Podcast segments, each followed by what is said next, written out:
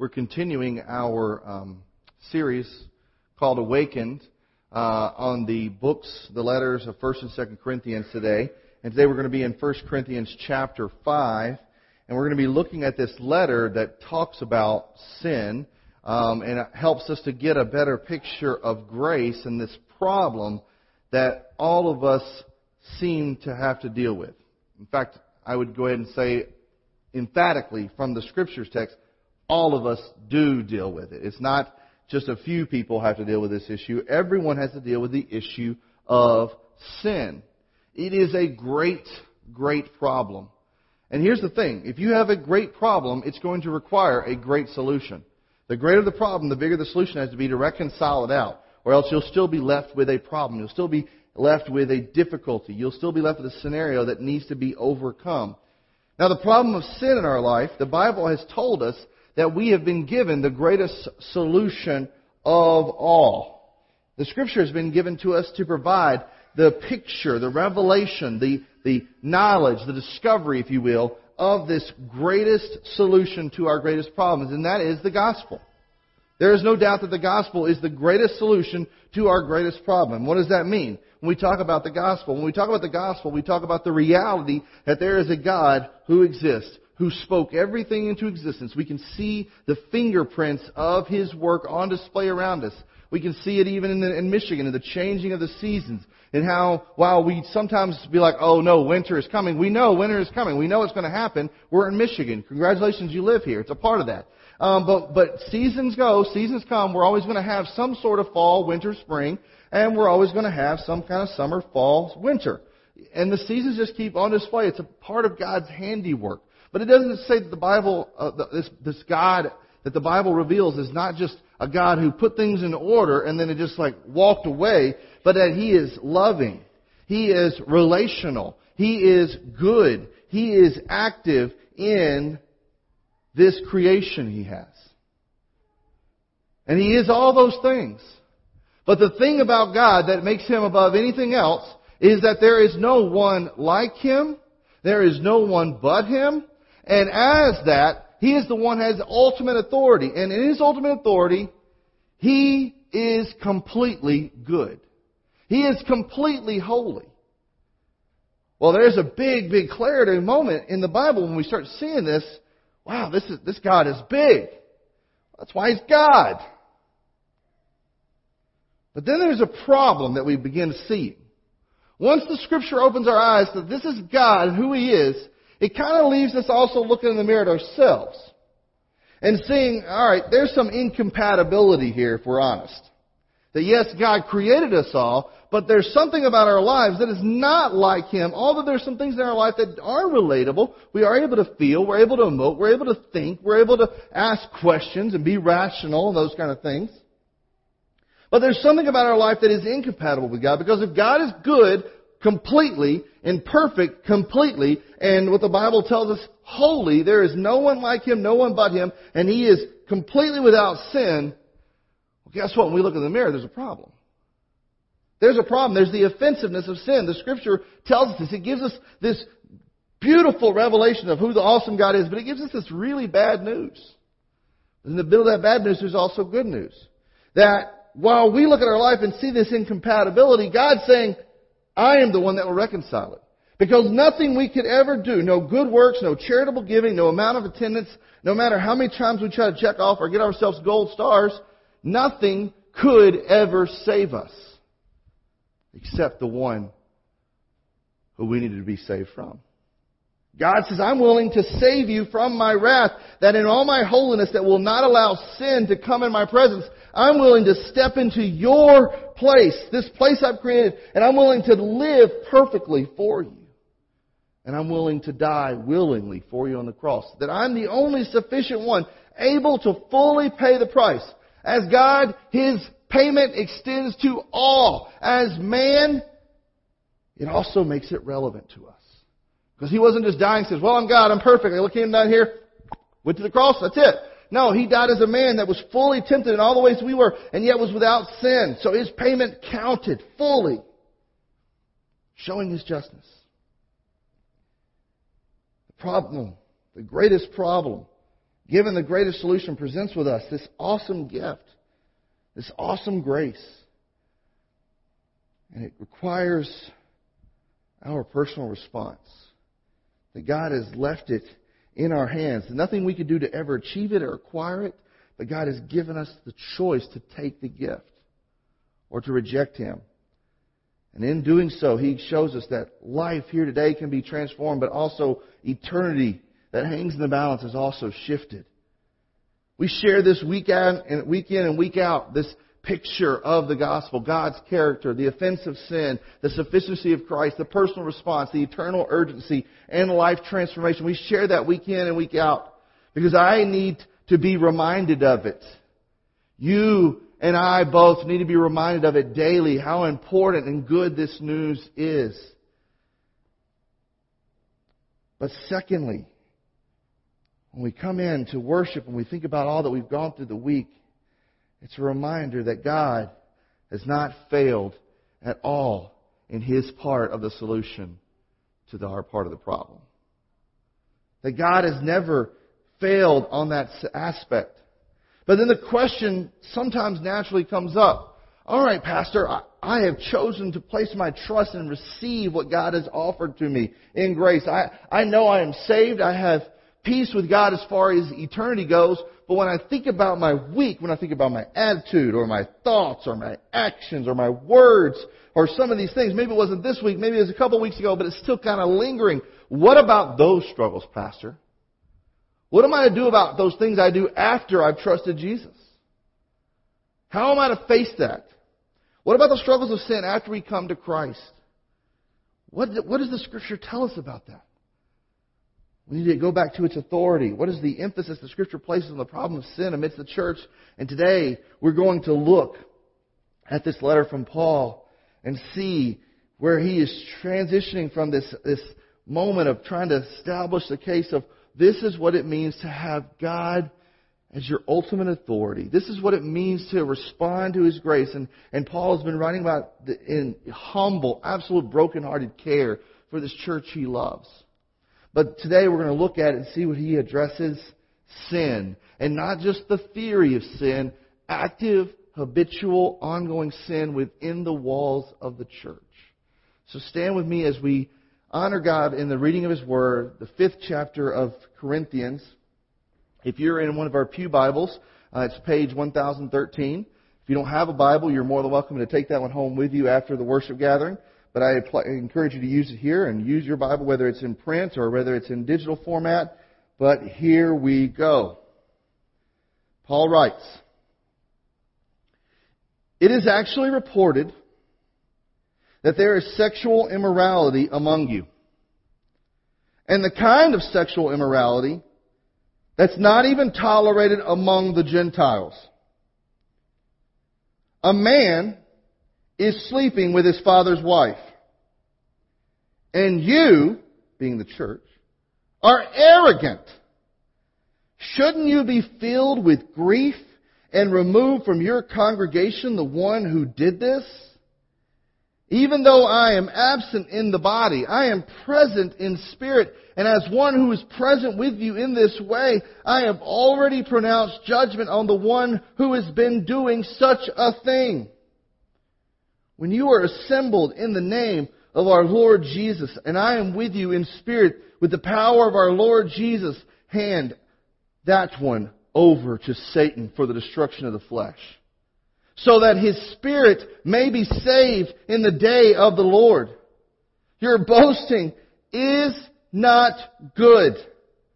Don't you know that a little leaven leavens the whole batch of dough? Clean out the old leaven so that you may be new unleavened batch, as indeed you are. For Christ, our Passover lamb, has been sacrificed. Therefore, let us observe the feast not with the old leaven or with the leaven of malice and envy, but with the unleavened bread of sincerity and truth. I wrote to you in a letter not to associate with sexually immoral people.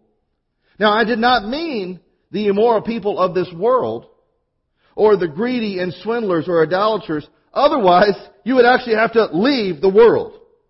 But I actually, I wrote to you not to associate with anyone who claims to be a brother or sister and is sexually immoral or greedy, an idolater or verbally abusive, a drunkard or a swindler. Do not even eat with such a person. For what business is it of mine to judge outsiders? But don't you judge those who are inside? God judges the outsiders. Remove the evil person from among you.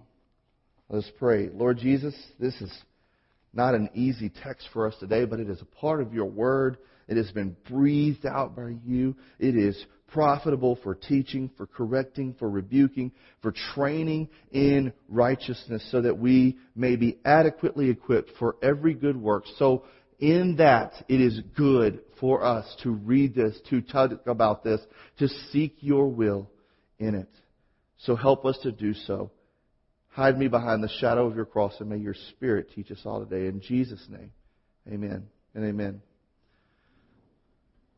So that's not an easy text, is it? Now, the whole letters of 1st and 2nd Corinthians are probably the, the roughest, if you will, the most um, hard demonstration of love that we see in the New Testament from the Apostle Paul of all the letters. All the letters have some kind of correction, save, uh, save with the book of Ephesians. Um, but all of them have some kind of correcting of thought processes, correcting of worldview that's going on, and teaching us what is, what is everything in light of the whole big picture, in light of all of Scripture, in light of all that God is and says and does, what is it we're meant to do?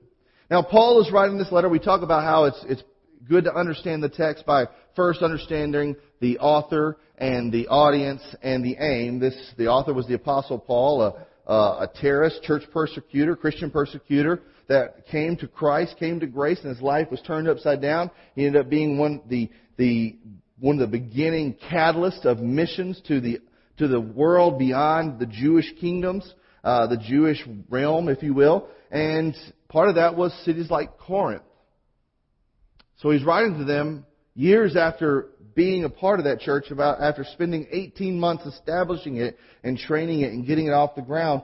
But along the way, this church, which is surrounded by all kinds of culture that is what we would probably put up and hold up to light as utterly worldly, it had all the trades, all the opportunities, good and bad, in that city to do whatever one willed. This is where that church was at. And some of that worldliness, that culture, had influenced a part of the church, but also it was not only the influence from the outside, it was a little bit of implosion from the inside. The church was struggling with difficulties because they had apathy to the doctrine of Scripture. They didn't really care whether they learned or grew. They had difficulties because they had lack of devotion. They were devoid of devotion to Christ. They had considered Christ enough to save them, but not the one who held them, the one who kept them, the one who preserved them, the one who was worthy of the, the um, authority in their lives.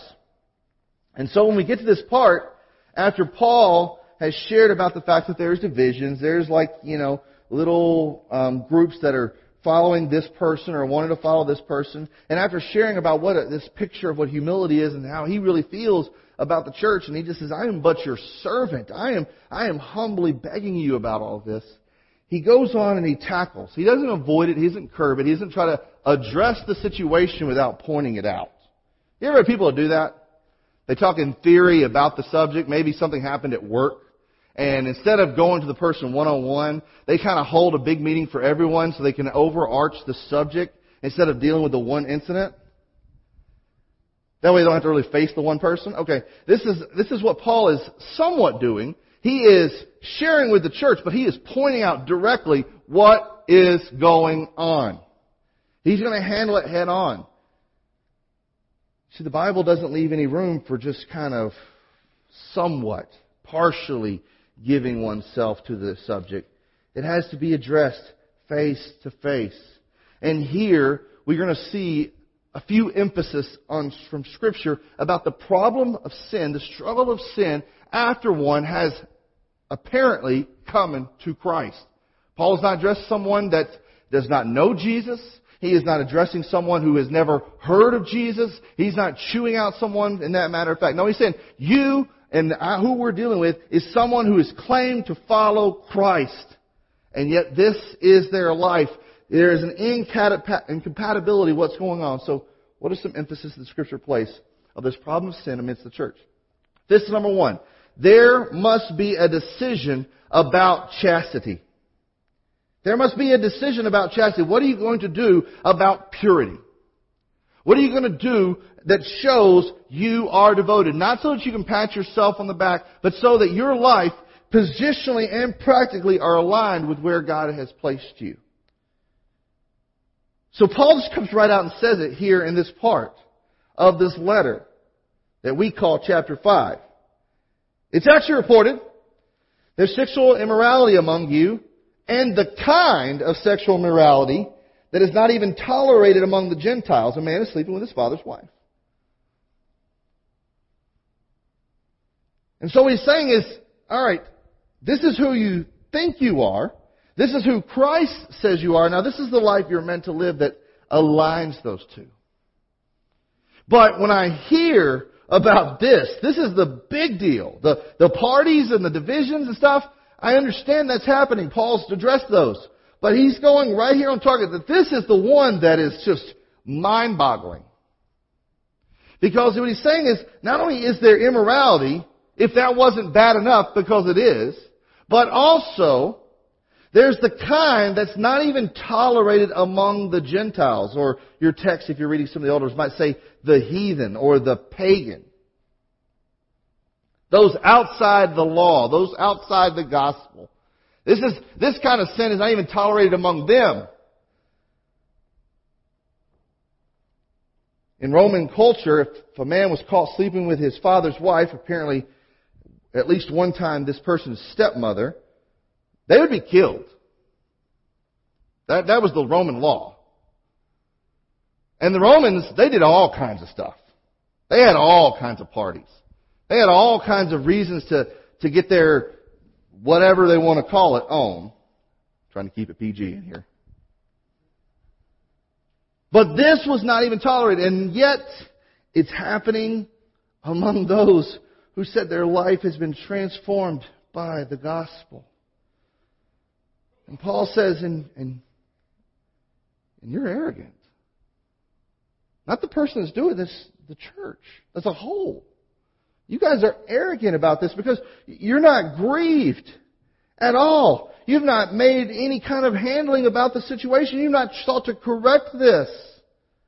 What's going on? Why are you asleep at the wheel because of this? You've got to make a decision about chastity about purity. If you're going to be that which Christ says you are, if you're going to make the influence in your community that God meant for you to make, you've got to make a decision about where your devotion is to the Lord, not just in theory, but in practice. You've got to make a decision about chastity. Emphasis number two. There must be a departure from complacency. Look at the second and third verse here. He says, You are arrogant Shouldn't you be filled with grief and removed from your congregation the one who did this?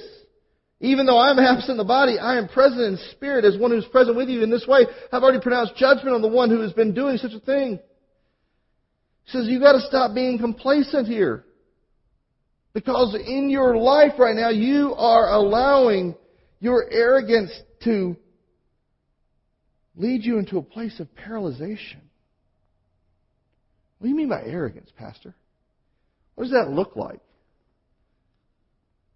Well, it means that uh, you haven't dealt with the past allowances. You see, if you're going to have a departure from complacency, if you're going to do something, if you're going to wake up, you've got to have a departure from complacency from past allowances, from those things that were arrogance, those things that were accustomed. Here's what I mean by that. If you're going to deal with the things that you were accustomed to, there are some habits when you come to Christ that you're going to have to unlearn. Now learning something is, is good and sometimes difficult. Unlearning something is absolutely heinous at times. Because every pattern of your life has kind of trained you to just be accustomed to this. And breaking that habit is not going to happen out of osmosis, just sitting in church and it happened. It's not going to happen out of complacency. Oh, I'm not going to make a decision and something will happen. No, it's going to take an active unlearning process to remove yourself from that which you were accustomed to. It's going to take a departure from arrogance. What do I mean by arrogance? Well, everyone sins. Preacher, don't you know that? Everyone sins. Who am I to judge? Oh, you know, it's not none of my business what they do. Nah. Oh, you know, um, they're only hurting themselves. Well, let's go on the defense. It's none of your business. Those are arrogant statements. Because what they say against the community that God has created, that there is no community. There is no authority over God's design for this family. That as brothers and sisters in Christ, you are a family feud not a family fueled by love. It's arrogant. And the allowances are just, well, could be worse. There are worse things. And let's just be honest. We as a church do that. We as a people, whether you're Eastgate Baptist or you're the church down the road with a different name, we have allowances. Uh, well, that's, that sin's okay. As long as they're not this. We categorize it. Are we out of our minds? Yes, there are sins that make us more destructive in this world. But all sin has made us guilty before God. I admit that. That's not an unbiblical pattern. There are sins that are more destructive. Killing somebody and, and hurting them is much more destructive than, oh, you look really nice today, and totally lying about it. It's much more destructive. But you know what? Both of them will lead you straight to if you don't know Jesus. But we take this a custom where we've began labeling what sins are acceptable or we're going to be okay with and then we deal with the arrogance. It's like it's not my place or it's not their place. And then we deal with the allowances. And what we find is ourselves just completely paralyzed with complacency. Paul is not willing to stay there. Paul acknowledging that, you know what? I did have a part in you as a local church, but as a member of the entire universal church that God has put together from all corners of the world, I am with you in spirit. I am with you in mourning and I cannot be complacent. I cannot be silent. This has got to be dealt with. You've got to depart from complacency. Don't be arrogant. Emphasis number three. There must be a deliverance for correction. There must be a deliverance for correction. It says, when you are assembled in the name of our Lord Jesus, and I'm with you in spirit with the power of our Lord, hand that one over to Satan for the destruction of the flesh, so that his spirit may be saved in the day of the Lord. You say, well, that sounds like mean and cruel. What Paul's talking about here is excommunication. It's one of those things that we do not like to address as Christians. We may have heard about it in movies about other um, other organized parts of the faith, like Catholicism, they have excommunication. But it is a form of church discipline. And here is how it is. You have chosen by your sin to separate yourself from the call to holiness of this assembly. You have done this. Now we are calling for a, a, a response of repentance and restoration. But should you choose not to, what you are saying is, I would rather keep doing this than being a part of this. And there's no need to muddy the waters on those things. They, it is an act of grace. It is meant to be. But what you're saying is, I would rather be a part of the world and its domain and its ruling authority, which is the enemy, rather than a part of God's family, living and abiding by God's Word, in the Spirit of His presence, in the guidance of His grace. And so if there's going to be a deliverance for correction in these moments, when they happen, when they occur, the Bible lays out the way, the way to do this. Jesus himself spoke about the way to do this. That if you, as a brother or sister in Christ, know of open sin that is happening in a life, it's up to you to go to that person in love in the hope of restoration first. He goes on to say that if you're, if that doesn't happen, then you are to take one or two other brothers or sisters in Christ with you. I would probably take people that are not ready to pitch stones, probably people steeped in prayer and love over the person. And you're to go to that person and see if you can lead them towards restoration. And if then it doesn't happen, then you are to bring them to the assembly. And if even then there is not a moment of repentance and restoration, this is not casting stones, this is intervention, then you're supposed to let the person go. Apparently, in this place, in 1 Corinthians, in the church at Corinth, this has gotten to the assembly point. There's no lack of correction. So here's what we're going to need for deliverance towards correction. One, there's going to be the need for a reality check. Alright, come face to face with what's there. There's going to be a need for a repentance call. And this may not be just for the one person. This may be for all. Paul is writing to the church saying, you're arrogant. All of you need to come to a moment of repentance, but this person's got to be dealt with. There needs to be a restoration counsel. Help the person, help the brothers, help the sisters to get where they need to be. Don't just push them away. But understand that God calls us. His kindness leads us to repentance. It leads us to restoration, not rejection. And ultimately, there needs to be a rejection of callousness if the persons or per- person or persons are so rejecting and they're callous. You know what calluses are, right? That's when you develop like, you know, hard things in your fingertips or other places because of usage. Yeah. I, you know, I, I'm thankful I'm, I'm getting a few more on my hands with the, the bass up here. And I'm sure like Stephen probably has like monster fingertip fret calluses from the guitar because he's, he's amazing. But, um, that develops as a hardening due to use. But when that happens to a heart, because of being torn asunder over sin, and it will not come to repentance, then drastic measures have to be taken. We call it hard love. It's not meant to hurt the person. It's meant to lead them towards restoration, but it's called them to mind that they've got to have this awakening moment. For the prodigal son, it wasn't till he got to the point where he was desiring pig slop that he had that awakening moment. You, can you imagine that?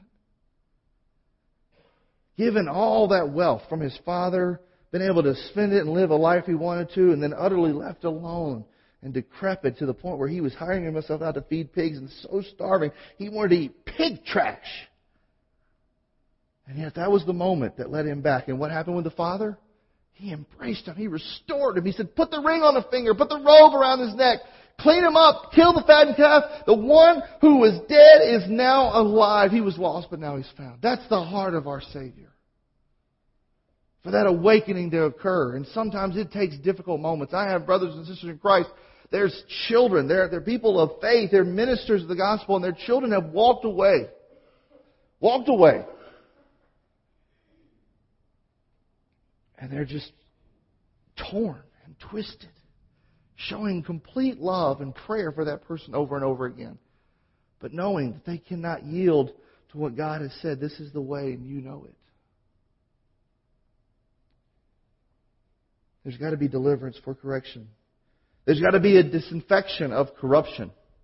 A disinfection, a cleaning out he says, your boasting is not good. Don't you know a little leaven leavens the whole batch of dough? Clean out the old leaven so that you may be a new unleavened batch, as indeed you are. For Christ our Passover lamb has been sacrificed. Therefore let us observe the feast with the, not with the old leaven or the leaven of malice and envy, evil, but with unleavened bread of sincerity and truth. Now you may wonder, what is the deal with the leaven?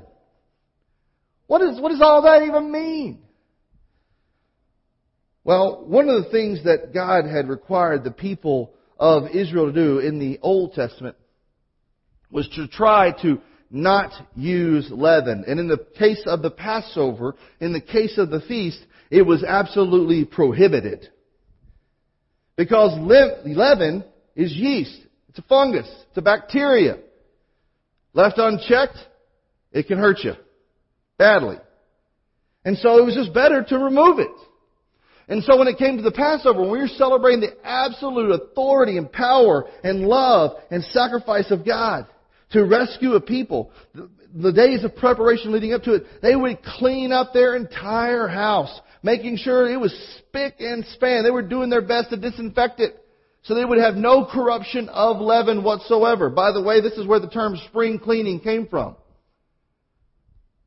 And so they would clean it out and on the day of Passover, they would absolutely have no leaven in the house. Everything would be prepared. And what Paul is saying here, don't you understand that just a little bit can do a lot of damage? Just a little bit changes everything. So get rid of it. Not because you've got to make yourself ready for the Lord, but because Jesus is already the one who's made himself available to us. He is that Passover that came and stopped the enemy of death, that dealt with the problem and oppression of slavery of sin. He is the one. And so now we do not celebrate this feast with any malice or evil, thinking, oh, we're better than all those other people outside. No, we celebrate it with sincerity and truth, knowing that it's Jesus that has changed us and restored us. He says he writes to us a letter and he emphasizes the fact that there must be a disinfection from corruption, but there also must be a distance between the causes of calamity and us. Paul deals with quite a few things here. He deals with immorality, obviously, of the sexual nature. This was something they had to unlearn. The temple of Aphrodite was in Corinth. So part of their worship activities, a part of their worship activities was they could go to the temple of Aphrodite offer their homage, their monies, but also uh, offer their worship through activities with temple prostitutes. So their idea of worship was already kind of warped before they came to Christ. And that had to be unlearned. And here he's saying this activity of sexual immorality, this what you're accustomed to, cannot be the continual allowance in your life. You've got to deal with this. Because it's not right in the eyes of the Lord who created you. And by doing this thing of immorality, what you're treating people like is just people based as animal instinct. You're not treating them like another person. You're not treating yourself like a person created in the image of God. We'll look at that a little bit later in these letters to 1st and 2nd Corinthians. Immorality takes man to its basest sense of instant gratification. You've got to deal with the fact that there's indulgence. The drunkards those that are just seek, or excuse me, not the drunkards, the greedy. Those that are just seeking to gratify and, and earn whatever they can from anybody else. They're making it all about themselves. And those that are dealing with idolatry. Worshipping someone else other than the Lord, which is leading to verbal abuse, this injustice, which is leading to drunkenness, intoxication, which is leading to swindling or inflicting pain upon others, cheating them. There's going to be a distance between you and these causes of calamity. Because if you just keep surrounding yourself and surrounding yourself and surrounding yourself with that and those that are meant to teach you, guess what? What they're doing is going to rub off. That's why it's not good to teach your children, do as I say, not as I do. That's a correction we've got to do in our life. Because the chances are they're going to rub off on what we're doing rather than what we're saying are very, very high. And Paul's saying if this is the activity within the church, you need to deal with it. Now, he does make a claim here, and I need to take this point to remind you. He says, Now, I am not, I am not talking about all the outside filth of culture. I'm not talking about all the outside problems. The things that you see on the news. The things that you drive by when you're on Dort Highway. I'm not talking about that stuff. You shouldn't be partaking in some of that stuff as a church, as a Christian. Absolutely you shouldn't. You shouldn't be looking at certain things on the screen on your computer. Absolutely. You shouldn't. But what I'm saying here is I am talking about judgment within those who call themselves brothers and sisters in Christ. You have no right to judge those outside that body. None. God's the one that's going to judge that. But within the house of God, within the family of Jesus Christ, there needs to be a correction. And that's where you see emphasis number six.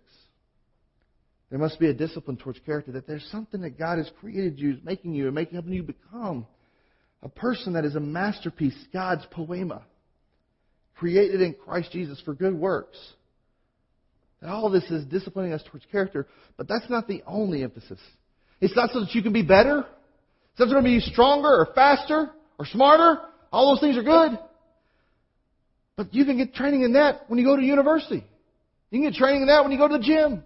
You can get training in that when you just pull up a, an app on your phone. If you want to be better, smarter, faster, stronger. If you want real character, if you want real change, it's from emphasis number seven. There must be a devotion to Christ, which is the overarching letter of 1 Corinthians. It's about our devotion to Him that changes everything. Because He's the only one that can change us. Now I know it may be tempting to be steered away from this, especially if you're here today and you don't know Jesus. You know, no one wants, you know, no one, as far as the enemy, the enemy wants no one to come to this place of devotion with Christ. They don't. Man, they want, he, he wants to sow seeds of distraction. He wants to snatch away the seeds of Scripture. How does he do that? Well, he keeps people from talking about Scripture in the first place. That's one way. You know, whenever you're trying to tell people about what the right things to do and, and you try to get around to it, but you don't actually tell the Scripture, you don't actually tell about the Word of faith, um, that's a part of the enemy's work. Because, I mean, how is someone going to know Jesus without knowing the Scripture? Without you showing them what it says. Sometimes they'll use distractions to keep us from the Word. This happens during a worship service at times. I'm glad we have baby cries. I'm, I'm okay with that. I'm glad people feel comfortable if they need to get up and use the bathroom because you know what? I'm not your boss. I'm not your mama. But you know what? Sometimes those little distractions we think, what in the world is that? And all of a sudden we're not focused on what God may have for us. Sometimes our worries get magnified. Sometimes we, we intensify a relationship with divisions in the church and, and we start looking and thinking about, well, that person's like that person, that person does this person, this person doesn't like me, and we start looking at that. Sometimes we, we get reminded of what we'll miss if we'll follow God. Well, if you start following the Lord, those things that you're accustomed to, those things that you allow, you're going to have to deal with those. Sometimes we get convinced that the Word itself is untrustworthy. Sometimes our attention is turned to something else. We begin our doodles, we begin reading the bulletin, and there's nothing wrong with doodles as long as it's focused towards what God is wanting you to learn that day. Sometimes we get the sin of yesterday resurrected in our minds and it just pushes us down. And sometimes we get offered false confidence in our walk with God. Lord, you're okay. That's for other people. As we must deal with the problem of sin and the struggle. How do we apply that awakening? I just want to give you a few last notes. First, we need to deal with it verbally. We can't be afraid to speak to the problem. Whether it's a problem we're having or out of love for a brother and sister in Christ, we go to them in love. Secondly, we need to deal with it mentally. We need to go to the Scripture and have our mind renewed about the reality and the offensiveness of sin. We need to deal with it emotionally. We need to do as Paul says, to mourn over the brokenness. To feel for a brother and sister in Christ when they go through that struggle, not bless their heart. We need to deal and grief with over it. And we need to rejoice over the healing. When we see people taking steps of restoration, we need to rejoice with them and let them know we're still there for the next step. We're still there. We need to physically take actions that are necessary in our life. Sometimes that means cutting a cord. Sometimes that means not being home alone. Sometimes that means not going to places with others alone. Sometimes that means, hey, maybe leadership's not available for you right now. We need to deal with it relationally. I didn't have that on the slide. But we need to take counsel from those God has placed near us. Our spouses, our brothers and sisters, whether they're biological followers of Christ or they are in the church.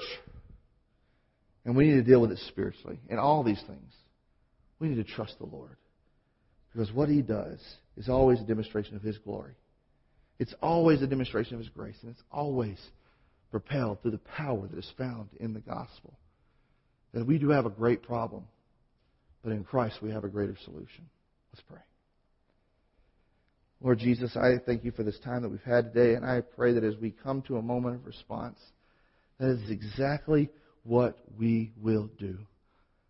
That we will respond. We'll respond to who you are, to what you have done through the cross, through the, the present, presentation of your scripture to us, and what you're doing in this moment. Respond to what you say and realize that what you say is good for our life. It's grace filled, it's gospel centered, and it's glory giving to you, and it will ultimately bring about our good. So, Jesus, help us respond in this time to you. In Jesus' name, amen. I'm going to ask you to keep your heads bowed and your eyes closed this time. And here's what I want to ask you. I talked about the problem of sin and having that struggle. When we have those problems, man, it can leave a lack of peace in our life. And so today I just want to ask you, when it comes to the battles of your life, when it comes to where you are with the Lord today, I want to know, do you have peace with God? This is a practice we've started doing pretty much every week. It's a way for us to reaffirm and repraise the Lord for, for what He's done in our life. That if you are a follower of Christ, the Bible tells us that you have peace with God and that He has placed His power and presence in you to deal with the battle of sin. And today, if you go to Him, He says, I forgive you, I love you, and I will help restore you. But today I want to ask you in this moment do you have peace with God? If that's you and, and you celebrate that, you acknowledge and are grateful for the peace that God has provided for you, would you just raise your hand? I just want to encourage you and praise the Lord with you today. Thanking Him for what He has done, for the peace that comes from Him. Amen, brothers. Amen, sisters. Now I want to ask the other part of that question. Because there were some that did not raise their hand, and I've said every week, you know, I have a weird accent. They may not have understood the question. But if you are a person in this room and you say, Pastor, I, I, I couldn't answer that question because I don't have peace with God. I recognize that in my life. I'm going to ask you to raise your hand because not because I want to judge you, not because I want to cast stones you. I'm not going to do that. It's because I want to pray for you. I want to pray God's restorative grace on your life. So that's you today, and you say, Pastor, pray for me. I don't have peace with God. Would you raise your hand?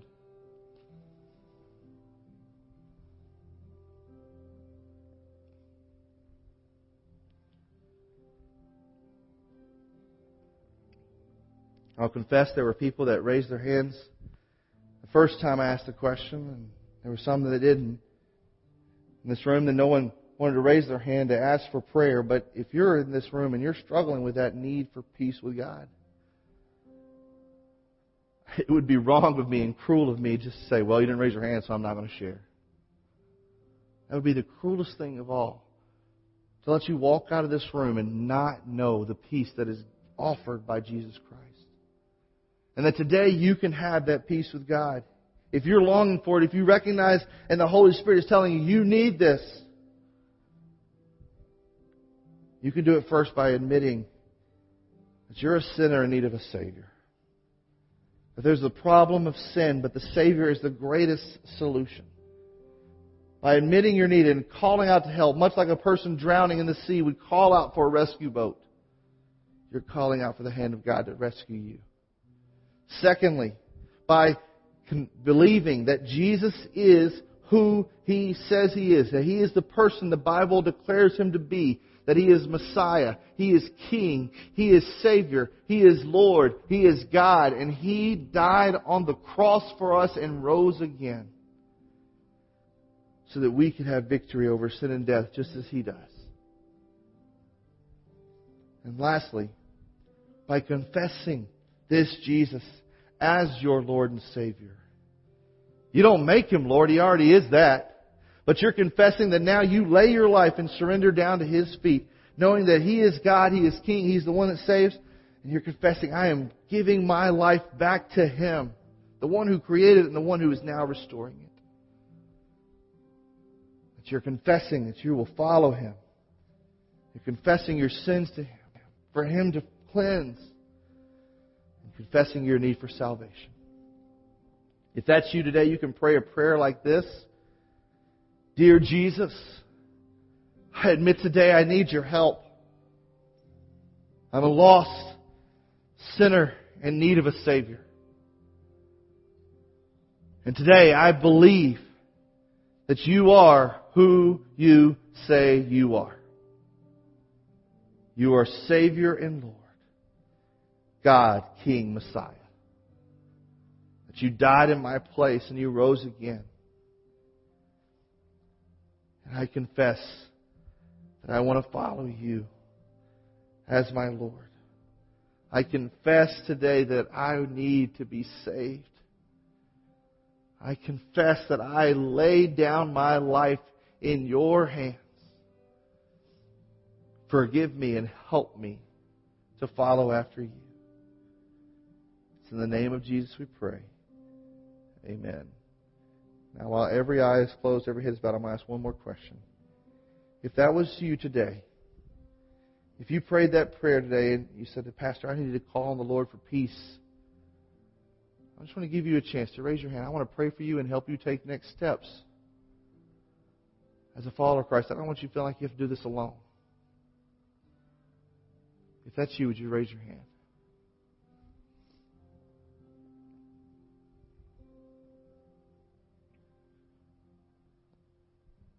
Music's going to play for just a few more minutes, a few more moments. Now, I recognize that our invitation sometimes is heavily focused on those who need to come to Christ for the first time. But I also recognize that there's a need to put a call out there because sometimes people that are disciples, they've dealt with struggles. They just need someone to pray for them. They need someone to help them take that next step to walk with them and encourage them. Maybe it's to unite with the church, be planted with it. Or maybe it's that next step as a disciple. We're just going to give a few more moments. And if you need someone to talk to, I'm going to be down here at the front to counsel and pray with. Or if you have a life group leader or brother or sister in Christ that you're familiar with and you want to go and talk with them, pray with them, please feel free to do that in this moment. But you follow as the Lord leads.